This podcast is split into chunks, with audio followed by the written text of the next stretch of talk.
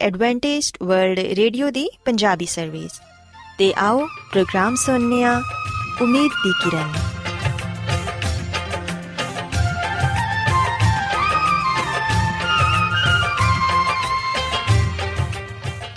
ਸਾਥਿਓ, ਪ੍ਰੋਗਰਾਮ ਉਮੀਦ ਦੀ ਕਿਰਨ ਦੇ ਨਾਲ ਮੈਂ ਤੁਹਾਡੀ ਮੇਜ਼ਬਾਨ ਫਰਾਸਲੀਨ ਤੁਹਾਡੀ ਖidmat 'ਚ ਹਾਜ਼ਰ ਹਾਂ। ਸਾਡੀ ਪੂਰੀ ਟੀਮ ਵੱਲੋਂ ਪ੍ਰੋਗਰਾਮ ਸੁਣਨ ਵਾਲੇ ਸਾਰੇ ਸਾਥੀਆਂ ਨੂੰ ਸਾਡਾ ਪਿਆਰ ਭਰਾ ਸਲਾਮ, ਕਬੂਲ ਹੋਏ। ਸਾਥਿਓ, ਉਮੀਦ ਕਰਨੀਆ ਕਿ ਤੁਸੀਂ ਸਾਰੇ ਖੁਦਾ ਤਾਲਾ ਦੇ ਫਜ਼ਲੋ ਕਰਮ ਨਾਲ ਖੈਰੀਅਤ ਨਾਲ ਹੋ। ਤੇ ਸਾਡੀ ਇਹ ਦੁਆ ਹੈ ਕਿ ਤੁਸੀਂ ਜਿੱਥੇ ਕਿਤੇ ਵੀ ਰਹੋ, ਖੁਦਾਵੰਦ ਖੁਦਾ ਤੁਹਾਡੇ ਨਾਲ ਹੋਣ ਤੇ ਤੁਹਾਡੀ ਹਿਫਾਜ਼ਤ ਤੇ ਰਹਿਨਮਾਈ ਕਰਨ। ਸਾਥਿਓ, ਇਸ ਤੋਂ ਪਹਿਲਾਂ ਕਿ ਅੱਜ ਦੇ ਪ੍ਰੋਗਰਾਮ ਨੂੰ ਸ਼ੁਰੂ ਕੀਤਾ ਜਾਏ, ਆਓ ਪਹਿਲਾਂ ਪ੍ਰੋਗਰਾਮ ਦੀ ਤਫਸੀਲ ਸੁਣ ਲਵੋ। ਤਫਸੀਲ ਕੁਝ ਇਸ ਤਰ੍ਹਾਂ ਹੈ ਕਿ ਪ੍ਰੋਗਰਾਮ ਦਾ ਆਗਾਜ਼ ਮਾਮੂਲ ਦੇ ਮੁਤਾਬਿਕ ਇੱਕ ਰੂਹਾਨੀ ਗੀਤ ਨਾਲ ਕੀਤਾ ਜਾਏਗਾ। ਤੇ ਗੀਤ ਦੇ ਬਾਅਦ ਬੱਚਿਆਂ ਦੇ ਲਈ ਬਾਈਬਲ ਮੁਕੱਦਸ ਚੋਂ ਬਾਈਬਲ ਕਹਾਣੀ ਪੇਸ਼ ਕੀਤੀ ਜਾਏਗੀ। ਤੇ ਸਾਥੀਓ, ਪ੍ਰੋਗਰਾਮ ਦੇ ਆਖਿਰ 'ਚ ਖੁਦਾਵੰਦ ਦੇ ਖਾਦਮ ਅਜ਼ਮਤ ਇਮਨੁਅਲ ਖੁਦਾਵੰਦ ਦੇ ਅਲਾਹੀ ਪਾਕਲਾਮ ਚੋਂ ਪੈਗਾਮ ਪੇਸ਼ ਕਰਨਗੇ। ਆਓ ਸਾਥੀਓ, ਸਭ ਤੋਂ ਪਹਿਲਾਂ ਖੁਦਾਵੰਦ ਦੀ ਤਾਰੀਫ 'ਚ ਇੱਕ ਖੂਬਸੂਰਤ ਗੀਤ ਸੁਣਨੇ ਆ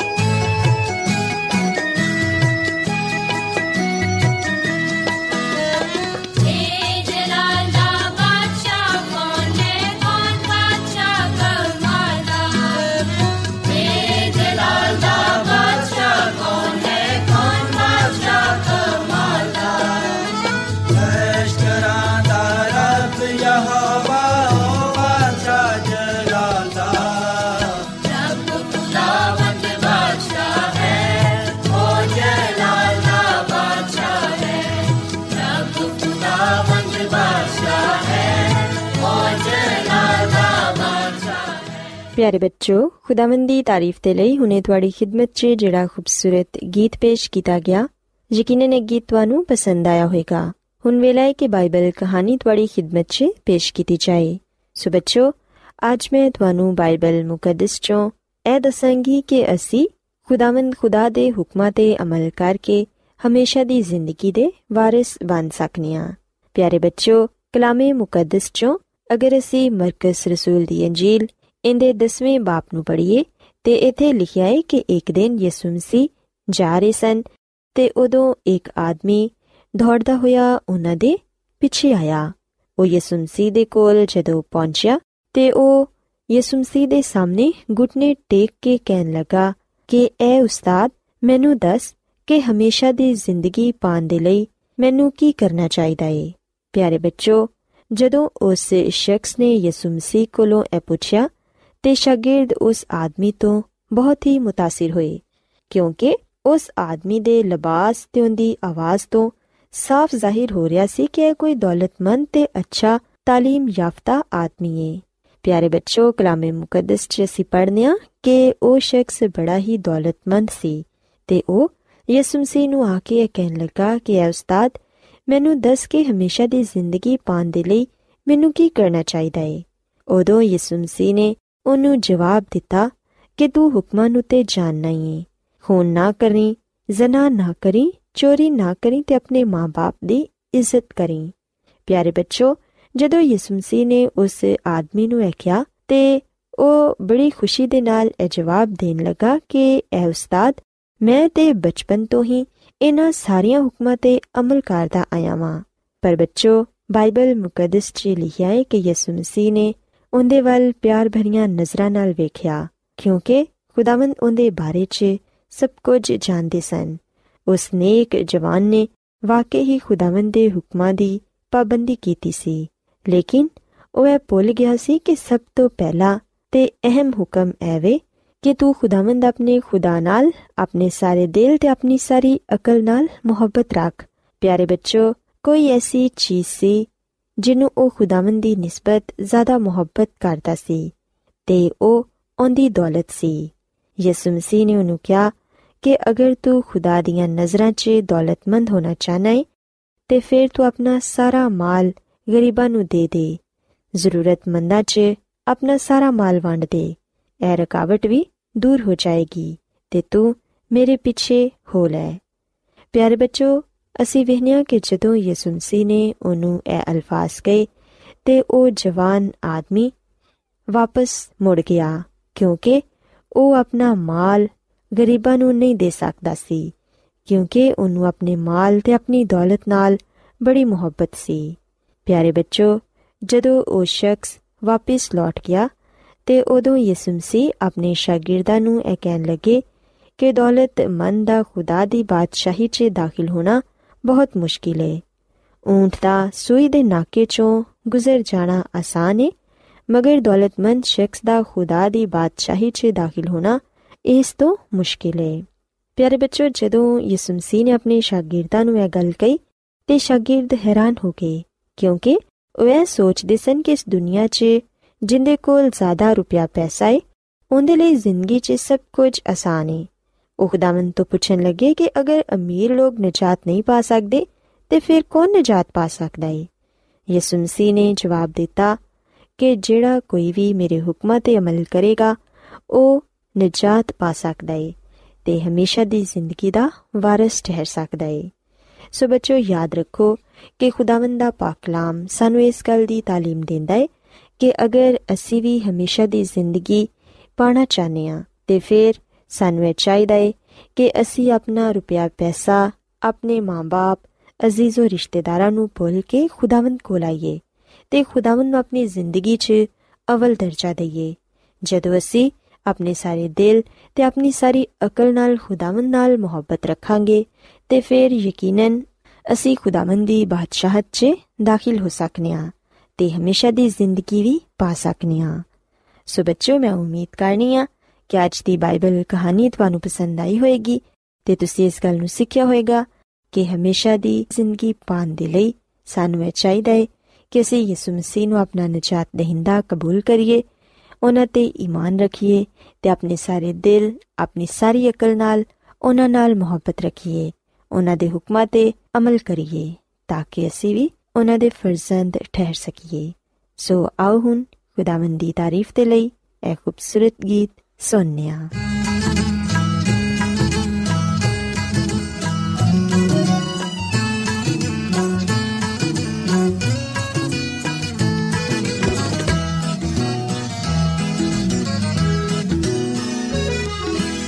ਮੈਂ ਸਬਰ ਦੇ ਨਾਲ ਆਸ ਰੱਖ ਕੇ ਯਹਵਾ ਦੀ ਕਰਦਾ ਸਾਇਨ ਤਜ਼ਾਰੀ ਦੋਸਤ ਨੇ ਮੇਰੇ ਤੇ ਤਰਸ ਖਾ ਕੇ ਸੁਣੀ ਮੇਰੀ ਸਾਰੀ, ਆਹੋ ਜ਼ਾਰੀ।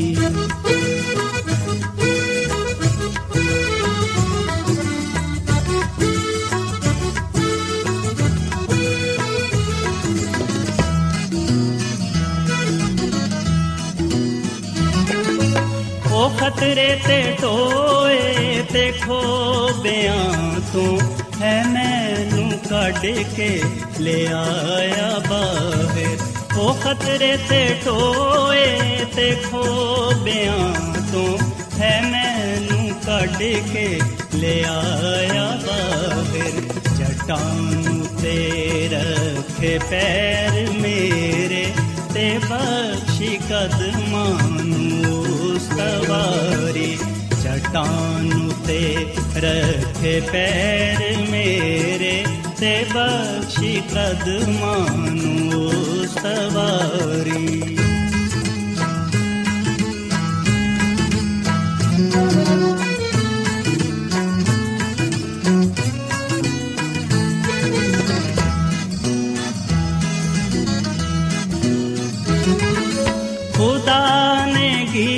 ਇੱਕ ਨਵਾਂ ਸਿਖਾਇਆ ਕਿ ਜਿਸ ਤੋਂ ਹੋਵੇ ਤਾਰੀਫ ਉਸ ਦੀ।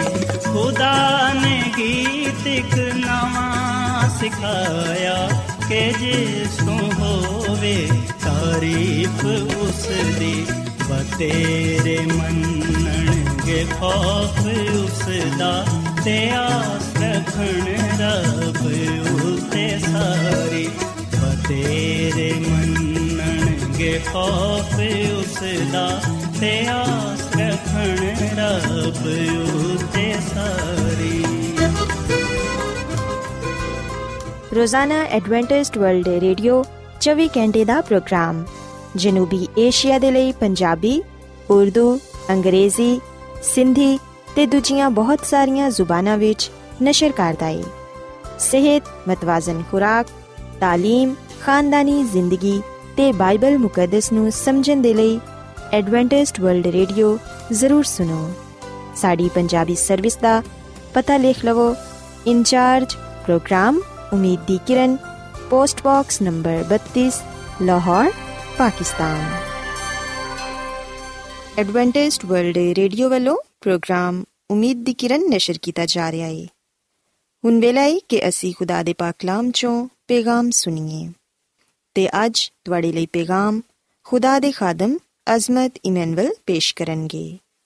ਤੇ ਆਓ ਆਪਣੇ ਦਿਲਾਂ ਨੂੰ ਤਿਆਰ ਕਰੀਏ ਤੇ ਖੁਦਾ ਦੇ ਕਲਾਮ ਨੂੰ ਸੁਣੀਏ। ਯਿਸੂ ਮਸੀਹ ਦੇ ਨਾਮ ਵਿੱਚ ਸਾਰੇ ਸਾਥੀਆਂ ਨੂੰ ਸਲਾਮ। ਸਾਥਿਓ, ਮੈਂ ਮਸੀਹ ਵਿੱਚ ਤੁਹਾਡਾ ਖਾਦਮ ਅਜ਼ਮਤ ਇਮਾਨੁਅਲ ਪਾਕ ਕਲਾਮ ਦੇ ਨਾਲ ਤੁਹਾਡੀ ਖਿਦਮਤ ਵਿੱਚ ਹਾਜ਼ਰ ਹਾਂ ਤੇ ਸਾਥਿਓ, ਮੈਂ ਉਮੀਦ ਕਰਨਾ ਮੈਂ ਕਿ ਤੁਸੀਂ ਹੁਣ ਖੁਦਾਵੰਦ ਦੇ ਕਲਾਮ ਨੂੰ ਸੁਣਨ ਦੇ ਲਈ ਤਿਆਰ ਹੋ। ਸਾਥਿਓ, ਅੱਜ ਅਸੀਂ ਬਾਈਬਲ ਮੁਕੱਦਸ ਦੇ ਨਵੇਂ ਏਧਨਾਮੇ ਦੀ ਜਿਹੜੀ 7ਵੀਂ ਕਿਤਾਬ ਹੈ ਉਹਦੇ ਬਾਰੇ ਜਾਣਾਂਗੇ ਤੇ ਇਸ ਗੱਲ ਨੂੰ ਸਿੱਖਾਂਗੇ ਕਿ ਇਸ ਕਿਤਾਬ ਨੂੰ ਕਿਉਂ ਲਿਖਿਆ ਗਿਆ।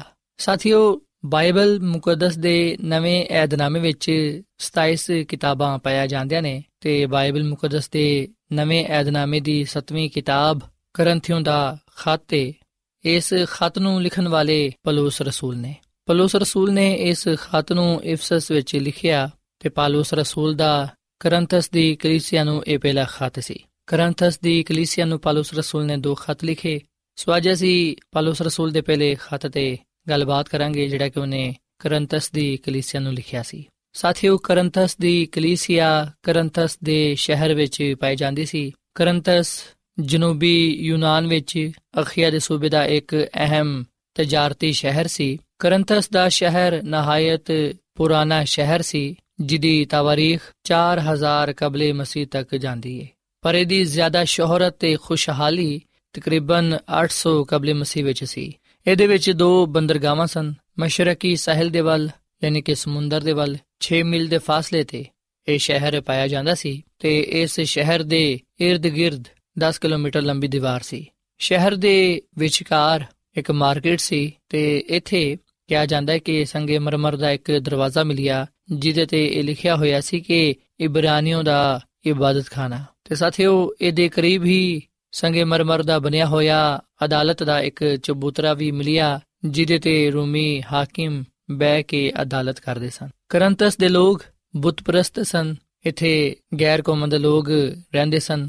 ਔਰ ਫਿਰ ਸਾਥੀਓ, ਇੱਥੇ ਇੱਕ ਬੜਾ ਵੱਡਾ ਮੰਦਰ ਸੀ ਤੇ ਉਹ ਮੰਦਰ ਅਪਾਲੂ ਦਾ ਮੰਦਰ ਸੀ ਤੇ ਕਰੰਤਸ ਸ਼ਹਿਰ ਦੇ ਬਾਰੇ ਇਹ ਵੀ ਗੱਲ ਕਹੀ ਜਾਂਦੀ ਹੈ ਕਿ ਇੱਥੇ ਤਕਰੀਬਨ 10 ਮੰਦਰ ਪਾਏ ਜਾਂਦੇ ਸਨ। ਇਸ ਸ਼ਹਿਰ ਵਿੱਚ ਸ਼ਿਫਾ ਦਾ ਦੇਵਤਾ ਵੀ ਪਾਇਆ ਜਾਂਦਾ ਸੀ, ਉਹਦਾ ਵੀ ਮੰਦਰ ਪਾਇਆ ਜਾਂਦਾ ਸੀ ਔਰ ਫਿਰ ਸਾਥੀਓ ਇੱਥੇ ਮੁਹੱਬਤ ਦੀ ਦੇਵੀ ਦਾ ਵੀ ਮੰਦਰ ਪਾਇਆ ਜਾਂਦਾ ਸੀ। ਸੋ ਇਹ ਸ਼ਹਿਰ ਬੁੱਤ ਪ੍ਰਸਤੀ ਦੀ ਵਜ੍ਹਾ ਤੋਂ ਤੇ ਮੰਦਰ ਵਗੈਰਾ ਦੀ ਵਜ੍ਹਾ ਤੋਂ ਬੜਾ ਹੀ ਮਸ਼ਹੂਰ ਸੀ। ਸਾਥੀਓ, ਇਸ ਸ਼ਹਿਰ ਵਿੱਚ ਹਰ ਤਰ੍ਹਾਂ ਦੀ ਬਦਕਾਰੀ ਪਾਈ ਜਾਂਦੀ ਸੀ ਜ਼ਨਾਕਾਰੀ ਹਰਾਮਕਾਰੀ ਪਾਈ ਜਾਂਦੀ ਸੀ। ਇਸ ਸ਼ਹਿਰ ਵਿੱਚ ਆਜ਼ਾਦੀ ਦੇ ਨਾਲ ਲੋਕ ਹਰਾਮਕਾਰੀ ਜ਼ਨਾਕਾਰੀ ਕਰਦੇ ਸਨ। ਸੋ ਨਾ ਸਿਰਫ ਕਰੰਤਸ ਦਾ ਸ਼ਹਿਰ ਬੁੱਤ ਪ੍ਰਸਤੀ ਦੀ ਵਜ੍ਹਾ ਤੋਂ ਮਸ਼ਹੂਰ ਸੀ, ਬਲਕਿ ਜ਼ਨਾਕਾਰੀ ਤੇ ਹਰਾਮਕਾਰੀ ਦੀ ਵਜ੍ਹਾ ਤੋਂ ਵੀ ਬੜਾ ਹੀ ਮਸ਼ਹੂਰ ਸੀ। ਦੂਰ ਦੂਰ ਤੋਂ ਲੋਕ ਇੱਥੇ ਆਉਂਦੇ ਸਨ। ਔਰ ਫਿਰ ਸਾਥੀਓ, ਕਿਹਾ ਜਾਂਦਾ ਕਿ ਇੱਥੇ ਬਰਤਨ ਤੇ ਜਹਾਜ਼ ਵੀ ਬਣਦੇ ਸਨ। ਸੋ ਕਰੰਥਸ ਦਾ ਸ਼ਹਿਰ ਆਪਣੇ ਦੌਰ ਵਿੱਚ ਬੜੀ ਅਹਿਮੀਅਤ ਦਾ ਹਾਮਿਲ ਸੀ। ਬੜਾ ਮਸ਼ਹੂਰ ਸੀ ਖੁਸ਼ਹਾਲ ਸੀ ਜਿਹਦੀ ਵਜ੍ਹਾ ਤੋਂ ਅਸੀਂ ਵਿਖਨੇ ਕਿ ਰੋਮ ਨੇ ਇੱਥੇ ਫਤਹ ਪਾਈ ਸੀ ਸਾਥੀਓ ਕਰੰਥਸ ਸ਼ਹਿਰ ਵਿੱਚ ਜ਼ਿਆਦਾਤਰ ਲੋਕ ਜਰਾਇਮ ਪੇਸ਼ਾ ਤੇ ਬਦ اخلاق ਲੋਕ ਸਨ ਇਸ ਸ਼ਹਿਰ ਵਿੱਚ ਹਰ ਤਰ੍ਹਾਂ ਦੀ ਆਜ਼ਾਦੀ ਸੀ ਖਸੂਸਨ ਜਿੰਸੀ ਆਜ਼ਾਦੀ ਔਰ ਫਿਰ ਸਾਥੀਓ ਇੱਥੇ ਬਦਕਾਰੀ ਦੀ ਵਜ੍ਹਾ ਤੋਂ ਗੁਨਾਹ ਦੀ ਵਜ੍ਹਾ ਤੋਂ ਜ਼ਲਜ਼ਲੇ ਤੂਫਾਨ ਆਂਦੇ ਸਨ ਜਿਹਦੀ ਵਜ੍ਹਾ ਤੋਂ ਇਹ ਸ਼ਹਿਰ ਤਬਾਹ ਹੋ ਜਾਂਦਾ ਸੀ ਸਾਥੀਓ ਪਾਲੂਸ ਰਸੂਲ ਆਪਣੇ ਦੂਸਰੇ ਮਿਸ਼ਨਰੀ ਸਫ਼ਰ ਦੇ ਦੌਰਾਨ 51 ਈਸਵੀ ਵਿੱਚ ਕਰੰਥਸ ਵਿੱਚ ਆਇਆ ਤੇ ਅਕੂਲਾ ਤੇ ਪਰਸਕਲਾ ਦੇ ਘਰ ਵਿੱਚ ਰਿਹਾ, ਜਿਹੜੇ ਕਿ ਯਹੂਦੀ ਸਨ। ਉਹ 2 ਸਾਲ ਪਹਿਲਾਂ ਰੋਮ ਵਿੱਚ ਰਹੇ ਸਨ, ਪਰ ਰੋਮੀ ਹਾਕਿਮ ਦੀ ਵਜ੍ਹਾ ਤੋਂ ਉਹਨਾਂ ਨੂੰ ਇਸ ਸ਼ਹਿਰ ਤੋਂ ਕੱਢ ਦਿੱਤਾ ਗਿਆ। ਖੁਦਾ ਦੇ ਕਲਾਮ ਸਾਨੂੰ ਇਹ ਗੱਲ ਦੱਸਦਾ ਹੈ ਕਿ ਪਾਲੂਸ ਰਸੂਲ ਹਰ ਸਬਤ ਨੂੰ ਯਹੂਦੀਆਂ ਦੇ ਇਬਾਦਤਖਾਨੇ ਵਿੱਚ ਬਹਿਸ ਕਰਦਾ ਸੀ, ਯਹੂਦੀਆਂ ਨੂੰ ਤੇ ਯੂਨਾਨੀਆਂ ਨੂੰ ਕਾਇਲ ਕਰਦਾ ਸੀ। ਜਦੋਂ ਸਲਾਸ ਤੇ ਤਮੋਥੀਅਸ ਮਕਦੂਨੀਆ ਤੋਂ ਕਰੰਥਸ ਵਿੱਚ ਆ ਗਏ ਸਨ ਉਸ ਵੇਲੇ ਉਹਨਾਂ ਨੇ ਬੜੇ ਜੋਸ਼ ਤੇ ਦਲੇਰੀ ਦੇ ਨਾਲ ਖੁਸ਼ਖਬਰੀ ਲੋਕਾਂ ਦੇ ਸਾਹਮਣੇ ਪੇਸ਼ ਕੀਤੀ। ਸਾਥੀਓ, ਡੇਢ ਸਾਲ ਤੱਕ ਖੁਦਾਵੰਦ ਦੇ ਇਹ ਲੋਕ ਕਰੰਥਸ ਸ਼ਹਿਰ ਵਿੱਚ ਖੁਦਾ ਦਾ ਕਲਾਮ ਲੋਕਾਂ ਨੂੰ ਸੁਣਾਉਂਦੇ ਰਹੇ। ਸੋ ਇਸ ਤਰ੍ਹਾਂ ਸੀ ਵਿਖਨੇ ਕਿ ਆਖਰਕਾਰ ਕਰੰਥਸ ਵਿੱਚ ਕਲੀਸਿਆ ਦੀ ਬੁਨਿਆਦ ਪਈ। ਫਿਰ ਪਲੂਸ ਇਫਸਸ ਨੂੰ ਚਲਾ ਗਿਆ ਤੇ ਅਕੂਲਾ ਤੇ ਪਰਸਿਕਲਾ ਉਹਦੇ ਨਾਲ ਸਨ। ਪਲੂਸ ਨੇ ਉਹਨਾਂ ਨੂੰ ਇਫਸਸ ਵਿੱਚ ਛੱਡਿਆ ਤੇ ਖੁਦ ਕੈਸਰੀਆ ਤੇ ਯਰੂਸ਼ਲਮ ਨੂੰ ਹੁੰਦਾ ਹੋਇਆ ਅੰਤਾਕਿਆ ਵਿੱਚ ਚਲਾ ਗਿਆ। ਸਾਥੀਓ ਮਸੀਹਤ ਦਾ ਆਗਾਜ਼ ਤੇ ਕਲੀਸਿਆ ਦਾ ਆਗਾਜ਼ ਕਰੰਥਸ ਵਿੱਚ ਪਲੂਸ ਰਸੂਲ ਦੀ ਖਿਦਮਤ ਦੀ ਵਜ੍ਹਾ ਤੋਂ ਹੋਇਆ। ਕਰੰਥਸ ਦੀ ਕਲੀਸਿਆ ਵਿੱਚ ਜ਼ਿਆਦਾਤਰ ਲੋਕ ਬੁੱਤਪ੍ਰਸਤ ਸਨ, ਪਰ ਅਸੀਂ ਵਿਖਣਿਆ ਕਿ ਉਹਨਾਂ ਨੇ ਪਾਲੂਸ ਰਸੂਲ ਦੇ ਵਸਿਲ ਨਾਲ ਯਿਸੂ ਮਸੀਹ ਨੂੰ ਜਾਣਿਆ, ਉਹ ਸਚਾਈ ਤੋਂ ਵਾਕਿਫ ਹੋਏ, ਉਹਨਾਂ ਨੇ ਆਪਣੀ ਬੁਰੀ ਰਾਵਾਂ ਨੂੰ ਛੱਡਿਆ ਤੇ ਖੁਦਾ ਦੀ ਕਲੀਸਿਆ ਵਿੱਚ ਸ਼ਾਮਿਲ ਹੋ ਗਏ। ਸੋ ਇਸ ਲਈ ਪਾਲੂਸ ਰਸੂਲ ਕਰੰਥਸ ਦੀ ਕਲੀਸਿਆ ਨੂੰ ਖਤ ਲਿਖਦੇ ਹੋਇਆਂ ਇਹ ਗੱਲ ਕਹਿੰਦਾ ਹੈ ਕਿ ਖੁਦਾ ਨੇ ਦੁਨੀਆ ਦੇ ਬੇਵਕੂਫਾਂ ਨੂੰ, ਕਮਜ਼ੋਰਾਂ ਨੂੰ, ਕਮੀਨੀਆਂ ਨੂੰ, ਹਕੀਰਾਂ ਨੂੰ ਤੇ ਬੇਵਜੂਦਾਂ ਨੂੰ ਚੁਣ ਲਿਆ। ਸਾਥੀਓ, ਕਰੰਥਸ ਕਲੀਸਿਆ ਵਿੱਚ ਯਹੂਦੀ ਲੋਕ ਵੀ ਪਾਏ ਜਾਂਦੇ ਸਨ, ਜਿਹੜੇ ਕਿ ਆਲਾ ਖਾਨਦਾਨ ਤੇ ਅਮੀਰ ਲੋਕ ਸਨ। ਪਰ ਇਹਦੇ ਬਾਵਜੂਦ ਅਸੀਂ ਵਿਖਣਾ ਕਿ ਪਲੂਸ ਰਸੂਲ ਨੇ ਕਰੰਤਸ ਦੀ ਕਲੀਸਿਆ ਨੂੰ ਇਹੀ ਗੱਲ ਕਹੀ ਕਿ ਜਿਹੜਾ ਵੀ ਯਿਸੂ ਮਸੀਹ ਵਿੱਚ ਉਹ ਨਇਆ ਮਖਲੂਕ ਹੈ ਤੇ ਮਸੀਹ ਯਿਸੂ ਵਿੱਚ ਨਾ ਕੋਈ ਅਮੀਰ ਹੈ ਨਾ ਕੋਈ ਗੁਲਾਮ ਹੈ ਬਲਕਿ ਮਸੀਹ ਵਿੱਚ ਸਾਰੇ ਇੱਕ ਨੇ। ਸਾਥੀਓ ਕਰੰਤਸ ਦੀ ਕਲੀਸਿਆ ਨੂੰ ਖਤ ਲਿਖਣ ਦਾ ਇੱਕ ਖਾਸ ਮਕਸਦ ਪਾਲੂਸ ਰਸੂਲ ਦੇ ਜ਼ਿਹਨ ਵਿੱਚ ਪਾਇਆ ਜਾਂਦਾ ਸੀ, ਇੱਕ ਖਾਸ ਬੋਝ ਸੀ। ਪਾਲੂਸ ਰਸੂਲ ਨੂੰ ਜਦੋਂ ਪਤਾ ਚੱਲਿਆ ਕਿ ਕਰੰਤਸ ਦੀ ਕਲੀਸਿਆ ਵਿੱਚ ਮੁxtਲਿਫ ਮਸਾਇਲ ਪੈਦਾ ਹੋ ਗਏ ਨੇ ਕਰੰਤਸ ਦੀ ਕਲੀਸਿਆ ਨੂੰ ਬਹੁਤ ਸਾਰੀ ਸ਼ਾਵਾਂ ਦਾ ਮਸਲਾ ਹੈ ਉਹ ਬਹੁਤ ਸਾਰੀ ਸ਼ਾਵਾਂ ਦਾ ਸਾਹਮਣਾ ਕਰਨ ਦੇ ਨੇ। ਅਸੀਂ ਵਿਖਣਾ ਕਿ ਨਾ ਸਾਰੇ ਮਸਾਇਲ ਨੂੰ ਵਿਖਦੇ ਹੋਇਆਂ ਪਾਲੂਸ ਰਸੂਲ ਨੇ ਕਰੰਤਸ ਦੀ ਕਲੀਸਿਆ ਨੂੰ ਇੱਕ ਖਤ ਲਿਖਿਆ। ਸੋ ਪਾਲੂਸ ਰਸੂਲ ਦਾ ਪਹਿਲਾ ਖਤ ਕਰੰਥਿयों ਦਾ ਨਾਮ ਬੜੀ ਅਹਿਮੀਅਤ ਦਾ ਹਾਮਿਲ ਸੀ। ਇਸ ਪਹਿਲੇ ਖਤ ਵਿੱਚ ਪਾਲੂਸ ਰਸੂਲ ਨੇ ਉਸ ਗੱਲ ਤੇ ਜ਼ਿਆਦਾ ਤਵੱਜਾ ਦਿੱਤੀ ਜਿਹਦਾ ਸਾਹਮਣਾ ਕਲੀਸਿਆ ਨੂੰ ਕਰਨਾ ਪੈਂਦਾ ਸੀ। ਸਾਥੀਓ, ਕਲੀਸਿਆ ਵਿੱਚ ਬਹੁਤ ਸਾਰੇ ਮਸਾਇਲ ਪੈਦਾ ਹੋ ਗਏ ਸਨ ਤੇ ਕਲੀਸਿਆ ਨੂੰ ਇੱਕ ਖਤਰਾ ਸੀ ਕਿ ਕਿਧਰੇ ਇਹ ਤਬਾਹ ਨਾ ਹੋ ਜਾਏ ਕਰੰਤਸ ਦੀ ਕਲੀਸਿਆ ਖਤਮ ਨਾ ਹੋ ਜਾਏ। ਸੋ ਪਲੂਸ ਰਸੂਲ ਨੇ ਇਹ ਬਿਹਤਰ ਜਾਣਿਆ ਇਹ ਬਿਹਤਰ ਮਹਿਸੂਸ ਕੀਤਾ ਕਿ ਉਹ ਕਿਉਂ ਨਾ ਖਤ ਲਿਖੇ ਤੇ ਜਿਹੜੇ ਮਸਾਇਲ ਪਾਏ ਜਾਂਦੇ ਨੇ, ਉਹਨਾਂ ਮਸਾਇਲ ਨੂੰ ਦੂਰ ਕਰ ਸਕੇ। ਸਾਥੀਓ, ਗ੍ਰੰਥਸ ਦੀ ਕਲੀਸਿਆ ਵਿੱਚ ਜਿਹੜਾ ਪਹਿਲਾ ਮਸਲਾ ਪਾਇਆ ਜਾਂਦਾ ਸੀ, ਉਹ ਸੀ ਬਦਇਖਲਾਕੀ ਦਾ, ਹਰਾਮਕਾਰੀ ਦਾ। ਫਿਰ ਜਿਹੜਾ ਦੂਜਾ ਮਸਲਾ ਪਾਇਆ ਜਾਂਦਾ ਸੀ, ਉਹ ਝਗੜੇ ਤੇ ਤਫਿਰਕੇ ਸਨ। ਤੀਜਾ ਮਸਲਾ ਇਲਜ਼ਾਮ ਤਰਾਸ਼ੀ ਦਾ ਸੀ। ਚੌਥਾ ਮਸਲਾ ਮੁਕਦਮਾਬਾਜ਼ੀ ਸੀ। ਪੰਜਵਾਂ ਮਸਲਾ ਇਮਾਨਦਾਰਾਂ ਦਾ ਹਜੇ ਵੀ ਬੁੱਤ ਪ੍ਰਸਤੀ ਨੂੰ ਕਬੂਲ ਕਰਨ ਦੇ ਮੁਤਲਕ ਸੀ। ਫਿਰ ਛਠਾ ਮਸਲਾ ਬੁੱਤਾਂ ਦੀ ਕੁਰਬਾਨੀ ਦਾ ਗੋਸ਼ਤ ਖਾਣ ਦੇ ਬਾਰੇ ਸੀ। ਸਤਵਾਂ ਮਸਲਾ ਕਲੀਸਿਆਈ ਇਬਾਦਤ ਵਿੱਚ ਔਰਤਾਂ ਦਾ ਆਪਣੇ ਸਿਰ ਨੂੰ ਨਾ ਟਕਣਾ ਇਹ ਵੀ ਮਸਲਾ ਸੀ। ਫਿਰ ਅਠਵਾਂ ਮਸਲਾ ਸੀ ਕਿ ਬਹੁਤ ਸਾਰੇ ਲੋਕ ਨਾਮੁਨਾਸਿਬ ਤੌਰ 'ਤੇ ਇਸ਼ਾਇਰ ਬਾਣੀ ਵਿੱਚ ਸ਼ਾਮਿਲ ਹੁੰਦੇ ਨੇ। ਫਿਰ ਨੌਵਾਂ ਮਸਲਾ ਸ਼ਾਦੀशुदा ਅਫਰਾਦ ਦਾ ਸੀ। ਫਿਰ ਦਸਵਾਂ ਮਸਲਾ ਕਿਆਮਤ ਦੇ ਬਾਰੇ ਸੀ, ਕਿਉਂਕਿ ਕਈਆਂ ਦਾ ਇਹ ਖਿਆਲ ਸੀ ਕਿ ਕਿਆਮਤ ਨਹੀਂ ਹੋਏਗੀ। ਸੋ ਪਲੂਸ ਰਸੂਲ ਨੇ ਸਾਰੇ ਮਸਲਿਆਂ ਦਾ ਹੱਲ ਲੋਕਾਂ ਦੇ ਸਾਹਮਣੇ ਪੇਸ਼ ਕੀਤਾ ਖਤ ਦੇ ਜ਼ਰੀਏ ਗਲਤਫਹਿਮੀਆਂ ਨੂੰ ਦੂਰ ਕੀਤਾ ਫਿਰ ਉਹਨੇ ਸਹੀ تعلیم ਦਿੱਤੀ ਤਰਬੀਅਤ ਦਿੱਤੀ ਹਦਾਇਤ ਕੀਤੀ ਤੇ ਯਿਸੂ ਮਸੀਹ ਦੀ ਖੁਸ਼ਖਬਰੀ ਨੂੰ ਸਾਫ਼ ਤੇ ਆਸਾਨ ਲਫ਼ਜ਼ਾਂ ਵਿੱਚ ਲੋਕਾਂ ਦੇ ਸਾਹਮਣੇ ਪੇਸ਼ ਕੀਤਾ ਸਾਥੀਓ ਇਸ ਖਤ ਵਿੱਚ ਇੱਕ ਖਾਸ ਖੂਬੀ ਇਹ ਵੀ ਪਾਈ ਜਾਂਦੀ ਏ ਕਿ ਨਾ ਸਿਰਫ ਇਸ ਖਤ ਵਿੱਚ ਕਲੀਸਿਆਈ ਮਸਾਇਲ ਨੂੰ ਉਜਾਗਰ ਕੀਤਾ ਗਿਆ ਹੈ ਬਲਕਿ ਉਹਨਾਂ ਦਾ ਹੱਲ ਵੀ ਬਿਆਨ ਕੀਤਾ ਗਿਆ ਹੈ ਸਾਥੀਓ ਇਸ ਖਤ ਵਿੱਚ ਇੱਕ ਮੁਹੱਬਤ ਦਾ ਮਜ਼ਮੂਨ ਵੀ ਪਾਇਆ ਜਾਂਦਾ ਹੈ, ਜਿਹਨੂੰ ਬੜੇ ਸ਼ਾਨਦਾਰ ਤਰੀਕੇ ਨਾਲ ਲਿਖਿਆ ਗਿਆ ਹੈ। ਸੋ ਪਲੂਸ ਰਸੂਲ ਨੇ ਰੂਹੁਲ ਕੁਦਸ ਦੀ ਰਹਿਨਮਾਈ ਦੇ ਨਾਲ ਯਿਸੂ ਮਸੀਹ ਦੀ ਦਿੱਤੀ ਹੋਈ ਹਕਮਤ ਦਨਾਈ ਦੇ ਨਾਲ ਇਸ ਖਤ ਨੂੰ ਲਿਖਿਆ ਤੇ ਲੋਕਾਂ ਦੇ ਸਾਹਮਣੇ ਖੁਦਾ ਦੇ ਕਲਾਮ ਨੂੰ ਇਸ ਖਤ ਦੇ ਜ਼ਰੀਏ ਨਾਲ ਪੇਸ਼ ਕੀਤਾ। ਸਾਥੀਓ ਕਰੰਥਿਓ ਦੇ ਨਾਮ ਪਲੂਸ ਰਸੂਲ ਦਾ ਪਹਿਲਾ ਖਤ, ਇਹਦੇ ਵਿੱਚ 16 ਅਬਵਾਬ ਤੇ 437 ਆਇਤ ਪਾਇਆ ਜਾਂਦੇ ਨੇ। ਸੋ ਕਰੰਥਿਓ ਦੇ ਪਹਿਲੇ ਖਤ ਵਿੱਚ ਅਸੀਂ ਕਰੰਥਸ ਕਲੀਸਿਆ ਵਿੱਚ ਪਾਏ ਜਾਣ ਵਾਲੇ ਮਸਾਇਲ ਤੇ ਉਹਦੀ ਵਜੂਹਾਂ ਦੇ ਬਾਰੇ ਪੜ੍ਹਨੇ ਆ।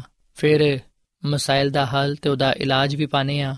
ਇਸ ਖਤ ਵਿੱਚ ਰੂਹਾਨੀ ਨਿਹਮਤਾਂ ਦਾ ਵੀ ਜ਼ਿਕਰ ਕੀਤਾ ਗਿਆ ਹੈ ਤੇ ਬੜੀ ਤਫਸੀਲ ਦੇ ਨਾਲ ਇਸ ਗੱਲ ਨੂੰ ਬਿਆਨ ਕੀਤਾ ਗਿਆ ਹੈ ਕਿ ਰੂਹਾਨੀ ਨਿਹਮਤਾਂ ਕੀ ਨੇ ਤੇ ਕਿਵੇਂ ਕਲੀਸਿਆਈ ਲੋਕ ਰੂਹਾਨੀ ਨਿਹਮਤਾਂ ਨੂੰ ਪਾਣ ਵਾਲੇ ਬਣਦੇ ਨੇ। ਤੇ ਸਾਥੀਓ, ਖੁਦਾ ਦੀ ਖਾਦਮਾ ਮਿਸਿਸ ਐਲਨ ਜੀ ਵਾਈਟ ਆਪਣੀ ਕਿਤਾਬ ਇਬਤਦਾਈ ਕਲੀਸਿਆ ਦੇ ਦਰਖਸ਼ਨ ਸਿਤਾਰੇ ਇਹਦੇ ਸਫਾ ਨੰਬਰ 257 ਵਿੱਚ ਇਸ ਗੱਲ ਨੂੰ ਲਿਖਦੀ ਏ ਕਿ ਇਹ ਪਾਲੂਸ ਹੀ ਏ ਜਿਨਨੇ ਪਹਿਲੂ ਕਰੰਤਸ ਵਿੱਚ ਅੰਜੀਲ ਦੀ ਮੁਨਾਦੀ ਕੀਤੀ ਤੇ ਉਹਨੇ ਹੀ ਉਥੇ ਕਲੀਸਿਆ ਨੂੰ ਕਾਇਮ ਕੀਤਾ ਇਹੀ ਖਿਦਮਤ ਖੁਦਾਮਦ ਨੇ ਉਹਨੂੰ سپرد ਕੀਤੀ ਸੀ ਬਾਅਦ ਵਿੱਚ ਖੁਦਾ ਦੀ ਹਦਾਇਤ ਤੇ ਦੂਜੇ ਕਾਰਗੁਜ਼ਾਰ ਕਰੰਤਸ ਵਿੱਚ ਲਿਆਏ ਗਏ ਸਨ ਤਾਂ ਕਿ ਉਹ ਵੀ ਆਪਣੀ ਆਪਣੀ ਜ਼ਿੰਮੇਵਾਰੀ ਪੂਰੀ ਕਰ ਸਕਣ। ਸੋ ਸਾਥੀਓ, ਇਹ ਗੱਲ ਸੱਚ ਹੈ ਕਿ ਪਾਲੂਸ ਨੇ ਹੀ ਕਰੰਥਸ ਵਿੱਚ ਪਹਿਲੋਂ ਅੰਜੀਲ ਦੀ ਮੁਨਾਦੀ ਕੀਤੀ, ਕਲੀਸਿਆ ਨੂੰ ਕਾਇਮ ਕੀਤਾ ਤੇ ਫਿਰ ਦੂਜੇ ਕਾਰਗੁਜ਼ਾਰਾਂ ਨੂੰ, ਇਮਾਨਦਾਰ ਲੋਕਾਂ ਨੂੰ ਇਸ ਗੱਲ ਦੀ ਹਦਾਇਤ ਕੀਤੀ ਕਿ ਉਹ ਹੁਣ ਇਸ ਕਲੀਸਿਆ ਵਿੱਚ ਆਪਣੀ ਆਪਣੀ ਜ਼ਿੰਮੇਵਾਰੀ ਨੂੰ ਪੂਰਾ ਕਰਨ। ਔਰ ਫਿਰ ਸਾਥੀਓ, ਖੁਦਾ ਦੀ ਖਾਦਮਾ ਮਿਸਿਸ ਐਲਨ ਜੀ ਵਾਈਟ ਇਹ ਵੀ ਗੱਲ ਕਹਿੰਦੀ ਹੈ ਕਿ ਜਦੋਂ ਪਾਲੂਸ ਨੇ ਕਰੰਥਸ ਵਿੱਚ ਖਿਦਮਤ ਸ਼ੁਰੂ ਕੀਤੀ ਉਸ ਵੇਲੇ ਉਹਨੇ ਮਹਿਸੂਸ ਕੀਤਾ ਕਿ ਉਹਦੇ ਲਈ ਇਹ ਜ਼ਰੂਰੀ ਹੈ ਕਿ ਉਹ ਬੜੇ ਧਿਆਨ ਦੇ ਨਾਲ عظیم ਸਚਾਈਆਂ ਤੋਂ ਲੋਕਾਂ ਨੂੰ ਵਾਕਿਫ ਕਰਾਏ ਕਿਉਂਕਿ ਉਹਦੇ ਲਈ ਇਹ ਇੱਕ ਲਲਕਾਰ ਸੀ ਕਿ ਉਹ ਲੋਕਾਂ ਦੇ ਸਾਹਮਣੇ ਖੁਦਾ ਦੇ ਪੈਗਾਮ ਨੂੰ ਪੇਸ਼ ਕਰੇ ਤਾਂ ਕਿ ਲੋਕ ਝੂਠੀ تعلیم ਤੇ ਝੂਠੀ ਇਬਾਦਤ ਛੱਡ ਕੇ ਜ਼ਿੰਦਾ ਖੁਦਾ ਦੀ ਇਬਾਦਤ ਕਰਨ ਤੇ ਬਾਈਬਲ ਮੁਕੱਦਸ ਵਿੱਚ ਪਾਈ ਜਾਣ ਵਾਲੀ ਸਚਾਈਆਂ ਨੂੰ ਅਪਣਾਣ ਸੋ ਸਾਥੀਓ ਇਹਦੇ ਵਿੱਚ ਕੋਈ ਸ਼ੱਕ ਨਹੀਂ ਪਾਇਆ ਜਾਂਦਾ ਕਿ ਪਾਲੂਸ ਰਸੂਲ ਨੇ ਬੜੀ ਇਮਾਨਦਾਰੀ ਦੇ ਨਾਲ ਆਪਣੇ ਸਾਰੇ ਦਿਲ, ਆਪਣੀ ਸਾਰੀ ਜਾਨ, ਆਪਣੀ ਸਾਰੀ ਅਕਲ, ਆਪਣੀ ਸਾਰੀ ਤਾਕਤ ਨਾਲ ਉਹਨੇ ਖੁਦਾ ਦੇ ਕੰਮ ਨੂੰ ਕਰੰਥਸ ਵਿੱਚ ਸਰੰਜਾਮ ਦਿੱਤਾ। ਮਸੀਹ ਯਸੂ ਦੀ ਰੋਸ਼ਨੀ ਨੂੰ ਗੁਨਾਹਗਾਰਾਂ ਦੇ ਸਾਹਮਣੇ ਪੇਸ਼ ਕੀਤਾ। ਮਸੀਹ ਯਸੂ ਦਾ ਨੂਰ ਉਹਨਾਂ ਲੋਕਾਂ ਤੇ ਚਮਕਿਆ ਜਿਹੜੇ ਗੁਨਾਹ ਵਿੱਚ ਪਰੇ ਹੋਏ ਸ਼ਹਿਰ ਵਿੱਚ ਰਹਿੰਦੇ ਸਨ। ਸੋ ਕਰੰਥਸ ਦੇ ਲੋਕ ਯਿਸੂ ਮਸੀਹ ਤੇ ਇਮਾਨ ਲਿਆਏ ਤੇ ਉਹਨਾਂ ਨੇ ਯਿਸੂ ਮਸੀਹ ਨੂੰ ਜਾਣਿਆ ਤੇ ਆਪਣੇ ਆਪ ਨੂੰ ਉਹਨਾਂ ਨੇ ਖੁਦਾ ਦੀ ਖਿਦਮਤ ਲਈ ਪੇਸ਼ ਕੀਤਾ। ਸੋ ਸਾਥੀਓ, ਜਿਵੇਂ ਪਾਲੂਸ ਰਸੂਲ ਦੇ ਲਈ ਇਹ ਲਾਜ਼ਮ ਸੀ ਕਿ ਉਹ ਕਿਸੇ ਵੀ ਹਾਲਤ ਵਿੱਚ ਕਰੰਤਸ ਸ਼ਹਿਰ ਦੇ ਲੋਕਾਂ ਨੂੰ ਖੁਦਾ ਦੇ ਕਦਮਾਂ ਵਿੱਚ ਲੈ ਕੇ ਆਏ ਤਾਂ ਕਿ ਉਹ ਰਾਸਤਬਾਜ਼ੀ ਦੀ ਰਾਹ ਨੂੰ ਅਪਣਾ ਸਕਣ। ਅੱਜ ਸਾਡੇ ਲਈ ਵੀ ਇਹ ਜ਼ਰੂਰੀ ਹੈ ਕਿ ਅਸੀਂ ਕਿਸੇ ਵੀ ਤਰ੍ਹਾਂ ਨਾਲ ਲੋਕਾਂ ਨੂੰ ਖੁਦਾ ਦੇ ਕਦਮਾਂ ਵਿੱਚ ਲੈ ਕੇ ਆਈਏ ਤਾਂ ਕਿ ਲੋਕ ਖੁਦਾ ਦੀ ਰਾਸਤਬਾਜ਼ੀ ਨੂੰ ਪਾਣ ਤੇ ਖੁਦਾ ਦੇ ਹਜ਼ੂਰ ਪਸੰਦੀਦਾ ਠਹਿਰਨ।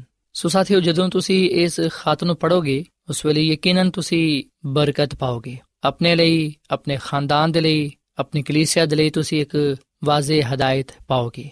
ਇਸ ਖਾਤ ਵਿੱਚ ਖੁਦਾ ਦਾ ਮੁਕਾਸ਼ਵਾ ਪਾਇਆ ਜਾਂਦਾ ਹੈ, ਖੁਦਾ ਦਾ ਖਾਸ ਪੈਗਾਮ ਪਾਇਆ ਜਾਂਦਾ ਹੈ।